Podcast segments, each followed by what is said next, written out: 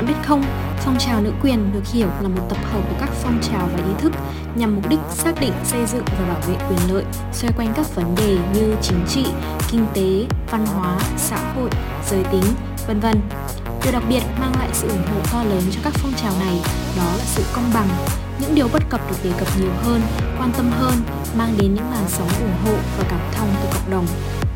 Những phong trào này giúp phái nữ tìm thấy sự kết nối, sẻ chia và tìm được tiếng nói chung. Để làm rõ hơn về khái niệm này, chúng ta sẽ tìm hiểu về hashtag MeToo, một phong trào đấu tranh trong vấn nạn quấy rối tình dục ở nữ giới nhé. Cảm ơn chị Thanh Hằng với những thông tin đầy bổ ích, khái quát chủ đề phong trào nữ quyền. Hashtag MeToo là biểu tượng của phong trào MeToo, một phong trào chống quấy rối và bạo hành tình dục. Phong trào đã lan tỏa mạnh mẽ và lây lan nhanh chóng vào tháng 10 năm 2017 như một hashtag được sử dụng trên nhiều nền tảng mạng xã hội khác nhau nhằm chứng minh sự phổ biến rộng rãi của nạn quấy rối tình dục và bạo hành tình dục, đặc biệt là tại nơi làm việc.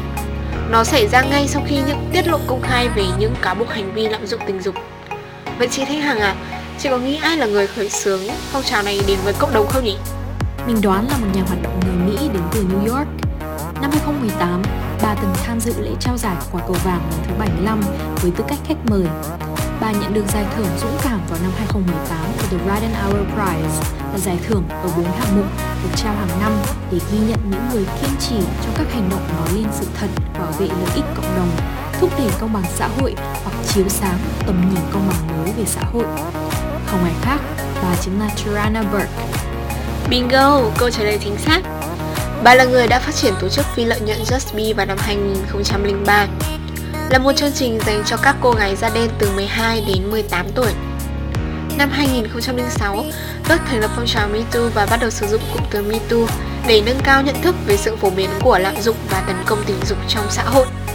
Theo như lời chia sẻ của bà, thì câu chuyện của cô gái tên là Heaven ở Alabama kể cho cô nghe về việc bị bạn trai của mẹ mình lạm dụng tình dục. Buck nói rằng cô không biết phải nói gì và không bao giờ gặp lại cô gái đó nữa. Buck ấp mình đã nói, tôi cũng vậy. Vậy thì mục tiêu mà phong trào MeToo hướng đến là gì chị Hằng nhỉ? Theo như mình tìm hiểu thì mục tiêu đặt lên hàng đầu cũng là mục tiêu quan trọng và đặc trưng nhất chính là giúp những người phụ nữ có cùng trải nghiệm đứng lên để bảo vệ chính mình. Truyền đi những thông điệp cảm thông, chia sẻ với những nạn nhân, lắng nghe, thấu hiểu họ, tiếp thêm sức mạnh cho những người từng là nạn nhân của lạm dụng tình dục, bạo hành tình dục, bị tấn công tình dục thông qua sự đồng cảm và sự đoàn kết, đặc biệt là đối với những người phụ nữ trẻ dễ bị lợi dụng dụ dỗ, tổn thương bằng cách chứng minh rõ ràng rằng có bao nhiêu người đã bị tấn công và quấy rối tình dục, đặc biệt là ở những nơi làm việc. Từ đó kêu gọi sự giúp đỡ từ cộng đồng, có thể cảnh giác hơn, quan tâm, sẻ chia cùng phái nữ để họ có thể tránh xa những cạm bẫy của những tên quấy rối tình dục, biến thái. Mình cảm thấy đây là một việc rất là ý nghĩa đấy chứ. Và theo mình thấy thì phong trào này còn nổi tiếng với những hoạt động sôi nổi nữa, đúng không Ánh Dương ơi? Chắc chắn rồi, cùng chúng mình đi đến những hoạt động nổi bật của phong trào MeToo nhé. Điều đặc biệt ở phong trào này chính là tính cá nhân và tính thời điểm. Không có sự tham gia của bất kỳ tổ chức chính phủ, phi chính phủ hay nhà tài trợ nào, cũng không phải một tổ chức chính thức, nhưng sức ảnh hưởng cũng như sự hưởng ứng mạnh mẽ của nó vẫn tiếp diễn. Vì vậy mà phong trào MeToo như tiếng nói chung, nơi họ bộc bạch, giải bày cảm xúc của số đông phụ nữ trên thế giới. Tiếp theo đó Chị Thanh Hằng hãy giúp em liệt kê những cột mốc, thành tựu và phong trào đã đạt được nhé. Cùng mình điểm qua chặng đường mà phong trào này đã đi qua và sức mạnh của nó trao cho phụ nữ, đặc biệt là những người phụ nữ yếu thế trong xã hội nhé. Quả bom đầu tiên được châm lửa là vào ngày 5 tháng 10 2017 tại Mỹ khi nữ diễn viên người Mỹ Ashley Judge lên tiếng cáo buộc nhà sản xuất truyền thông có thế lực ở Hollywood là Harvey Weinstein vì đã có hành vi quấy rối tình dục sự cáo buộc của Judd đã mở màn cho một cuộc cơn bão dồn dập của những lời cáo buộc, sau đó nhắm tới những nhân vật khác trong làng giải trí Hollywood. Nhiều phụ nữ đấu tranh cùng Judd khi đưa ra những lời cáo buộc tội của chính họ đối với Weinstein. Vào ngày 15 tháng 10 2017, nữ diễn viên Alyssa Milano đăng Twitter với lời kêu gọi Nếu như bạn đã từng bị quấy rối hay xâm hại tình dục, hãy viết Me Too để hồi đáp cái tweet này. Đó chính là thời điểm đầu tiên hashtag MeToo bắt đầu được lan truyền rộng rãi như là một phần của chiến dịch nâng cao nhận thức nhằm tiết lộ sự phổ biến của việc lạm dụng và quấy rối tình dục. Cảm ơn chị Thanh Hằng vì những điều tuyệt vời mà chị vừa chia sẻ. Không dừng lại ở đó, Những con số đáng kinh ngạc của phong trào này sẽ khiến bạn phải say wow về sức ảnh hưởng của nó. Cụm từ tôi cũng vậy, MeToo được Milano de Lanchester khoảng chừng giữa ngày 15 tháng 10 năm 2017 và đã được sử dụng hơn 200.000 lần vào cuối ngày và hơn 500.000 lần cho tới ngày 16 tháng 10. Trên Facebook, hashtag MeToo được sử dụng bởi hơn 4,7 triệu người trong 12 triệu bài đăng trong 24 giờ tiêm phòng. Trang mạng này đã tường thuật rằng 45% người dùng ở Hoa Kỳ có một người bạn đã đăng bài dùng cụm từ đó. Một loạt người nổi tiếng cũng đã sử dụng hashtag này như là Jennifer Lawrence, Alex Stewart. Ngoài ra, hashtag này sau đó còn được dịch thành nhiều thứ tiếng khác nhau và lan rộng trên toàn cầu. Và là những sự kiện nổi bật đã đưa Me Too thành một phong trào quốc tế và có sức ảnh hưởng mạnh mẽ trong việc chống lại hành vi quấy rối tình dục. Bên cạnh đó thì phong trào này đã ảnh hưởng đến một phần không nhỏ đến ngành truyền thông và giải trí. Sau làn sóng mạnh mẽ về Harvey Weinstein, nhiều gương mặt đình đám đối mặt với những cáo buộc như Bill Cosby, diễn viên, nhà văn người Mỹ, bị kết án 10 năm tù vào cuối năm 2018 do tấn công tình dục một người phụ nữ. Matt Lauer bị nhà đài NBC sa thải sau gần 2 thập kỷ làm host cho chương trình Today do những hành vi quấy rối không đúng mực. Leslie Moonves, giám đốc điều hành đài CBS Mỹ, từ chức sau hàng loạt cáo buộc tấn công tình dục vào năm 2018. Jo Min Ki, nam diễn viên Hàn Quốc, đã tự tử khi bị cảnh sát bắt vì tội quấy rối tình dục nhiều nữ sinh và cả nam sinh. Hơn 300 phụ nữ ở Hollywood thành lập nên một liên minh chống quấy rối mang tên Time's Up. Ngoài ảnh hưởng đến truyền thông và giải trí, MeToo còn ảnh hưởng đến pháp luật như ngày 15 tháng 11 năm 2017, Jackie Spear đã đề xuất đạo luật giám sát, đào tạo thành viên và nhân viên về đạo luật quốc hội Mục đích của dự luận này là thay đổi các nhánh lập pháp chính phủ liên bang Hoa Kỳ xử lý các khiếu nại quấy rối tình dục, đảm bảo các khiếu nại trong tương lai chỉ có thể mất tối đa 180 ngày để được xem xét. Theo một báo cáo tháng 9 năm 2020 của Luật Trung tâm Phụ nữ Quốc gia, 19 ban đã ban hành các biện pháp bảo vệ mới cho nạn nhân và hơn 200 lượng dự luật đã được đưa ra trong các cơ quan lập pháp bang để ngăn chặn hành vi quấy rối. Và ngay cả trong lĩnh vực thể thao, chúng ta vẫn luôn phải nâng cao cảnh giác cho phái nữ bởi qua các sự kiện nổi bật đến đáng sợ. Ngày 18 tháng 7 2017, Michaela Maroney, vận động viên giành huy chương Olympic hai lần cho biết cô đã bị một cựu bác sĩ của đội thể dục dụng cụ Hoa Kỳ Dr. Lorraine Nassar lạm dụng tình dục trong nhiều năm. Hành vi lạm dụng mà cô cho biết bắt đầu từ khi còn ở độ tuổi thiếu niên và tiếp tục trong phần còn lại của sự nghiệp thi đấu. Nassar cũng đã bị 125 người phụ nữ khác cáo buộc lạm dụng tình dục và hiện đã bị kết án 60 năm tù.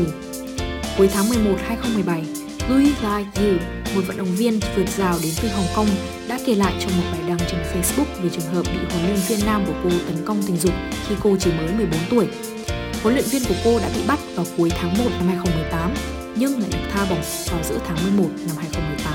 Và ngay cả nếu tôn giáo vẫn tồn tại nhiều lỗ hỏng và quấy rối tình dục, tháng 11 năm 2017, hashtag Church2 được Emily Joy và Hannah Past đăng lên trên Twitter và bắt đầu lên một xu hướng để hưởng ứng Me Too như một cách để cố gắng ngăn chặn lạm dụng tình dục xảy ra ở trong một nhà thờ. Nơi giáo dục cũng không phải là một ngoại lệ.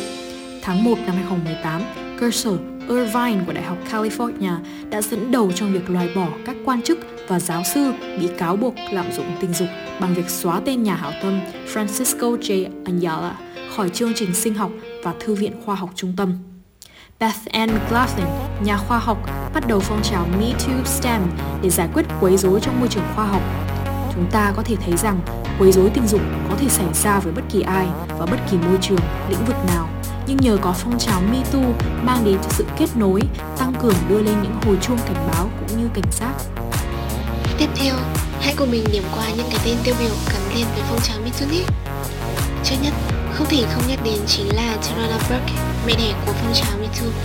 Người khởi xướng tiếng nói chung dưới hình thức hashtag MeToo, bạn đã chỉ ra những thiếu sót và đề ra mục tiêu mới như xử lý tất cả các bộ dụng cụ xác định tình trạng hiếp dâm chưa được kiểm tra ở Hoa Kỳ. Trên hết, hãy bảo vệ trẻ em tốt hơn ở trường, cập nhật các chính sách về quấy rối tình dục và cải thiện đào tạo lại nơi làm việc, nhà thờ và trường học và dành thời gian tham gia diễn thuyết ở nhiều nơi và khẳng định rằng tất cả mọi người trong cộng đồng, bao gồm cả nam và nữ, phải hành động để làm cho phong trào MeToo thành công. Bà ấy cũng ủng hộ dự luận quốc hội MeToo và hy vọng nó sẽ truyền cảm hứng cho những thay đổi pháp lý tương tự ở các vùng khác của đất nước với những công hiến quên mình và được vinh danh là một trong 100 người có ảnh hưởng nhất của tạp chí Time 2017 và được trao giải thưởng Golden Out Five for Pride. Một số người nổi tiếng cũng góp tiếng nói của mình vào tiếng nói chung của phong trào Me Too như nam diễn viên người Mỹ Terry Crews. Anh đã lên tiếng ủng hộ Me Too bằng việc kể những trải nghiệm của chính bản thân mình về việc bị quấy rối tình dục.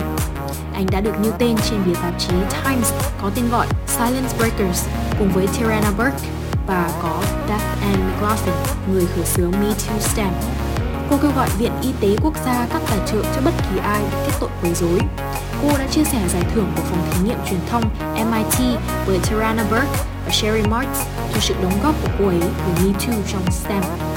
Hay Anna North, một nhà phân tích giới, bà là người đã đề nghị chống lại sự bất cân bằng quyền lực tiềm ẩn ở một số nơi làm việc, chẳng hạn bằng cách tăng mức lương tối thiểu và áp dụng những đổi mới như nút báo động khẩn cấp được yêu cầu cho nhân viên khách sạn ở Seattle và nhiều gương mặt khác như Gwyneth Paltrow, Ashley Judge, Jennifer Lawrence, vân vân cũng đã có những đóng góp to lớn đối với phong trào Me Too.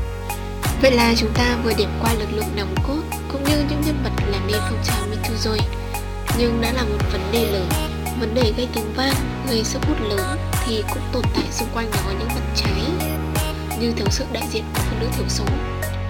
Chúng ta đều phải thừa nhận một điều rằng cáo buộc của các nhân vật công chúng nổi tiếng thì thường thu hút được sự chú ý hơn những nhân viên hay là công nhân bình thường. Họ cần có những bước đi cụ thể để giúp đỡ những nạn nhân và ngăn chặn xâm hại tình dục thay vì chỉ tập trung vào hiệu ứng truyền thông. Và một khía cạnh đáng nói hơn cả, đó là thiếu sự tham gia của phụ nữ da màu. Sarah Lambert đã chỉ trích phong trào vì phớt lờ phụ nữ da đen trong việc tạo ra các cuộc đối thoại giải quyết các vấn đề tấn công tình dục. Chính cô cũng đã có bài phát biểu khuyến khích phụ nữ da màu tham gia nhiều hơn vào môi trường một số mặt trái tiêu cực khác như cáo buộc sai lệch. Với việc hoạt động rộng trên Internet, những cáo buộc từ phong trào Me Too rất khó để kiểm chứng. Chúng ảnh hưởng khủng khiếp đến nạn nhân bị cáo buộc như ngôi sao nhạc rock Armando Vigagel của Mexico đã tự sát tại nhà riêng sau khi bị buộc tội một cách nặc danh thông qua phong trào chống lạm dụng tình dục Me Too Musicals Mexicanos cũng như tác động xấu đến sự tương tác giữa nam và nữ. Người ta dần mất niềm tin và mỗi người ngày càng tự xây dựng cho mình một bức tường riêng để rồi con người ở khoảng cách rất gần nhưng lại cảm thấy rất xa cách nhau. Em hoàn toàn đồng ý chị ạ.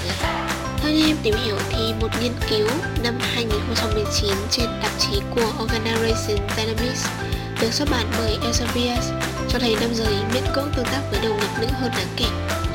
27% nam giới tránh các cuộc gặp trực tiếp với đồng nghiệp nữ 21% nam giới cho biết họ sẽ miễn cưỡng thuê phụ nữ trong một công việc đòi hỏi sự tương tác chặt chẽ, chẳng hạn như là đi công tác. 19% đàn ông miễn cưỡng tuyển việc một người phụ nữ có ngoại hình hấp dẫn bởi vì họ lo ngại mối ảnh hưởng đến hiệu suất làm việc. Vậy là qua tập podcast mới này, các bạn đã cùng Family Corps khai thác về những khía cạnh thú vị xoay quanh phong trào Me Too. Chúng ta ngày càng hiểu thêm về sự tha hóa, biến chất của con người. Chúng ta biết được sức mạnh của tình đoàn kết biết tìm đến tiếng nói chung cho từng vấn đề xoay quanh chúng ta, đặc biệt là các phong trào nữ quyền. Hãy trân trọng và học cách yêu thương phái đẹp, tìm cách bảo vệ họ, đừng để ai trong chúng ta phải chịu những tổn thương về thể xác và tâm hồn. Bởi vì con người sinh ra là để yêu thương và để được yêu thương. Chúc các bạn có một buổi tối vui vẻ bên gia đình và người thân. Cảm ơn các bạn đã theo dõi số podcast lần này của nhà báo. Sự ủng hộ của các bạn chính là động lực rất lớn để chúng mình cải thiện chất lượng podcast nhiều hơn nữa. Vì vậy, hãy nhớ đón xem các tập podcast tiếp theo của Family Corps nữa nhé.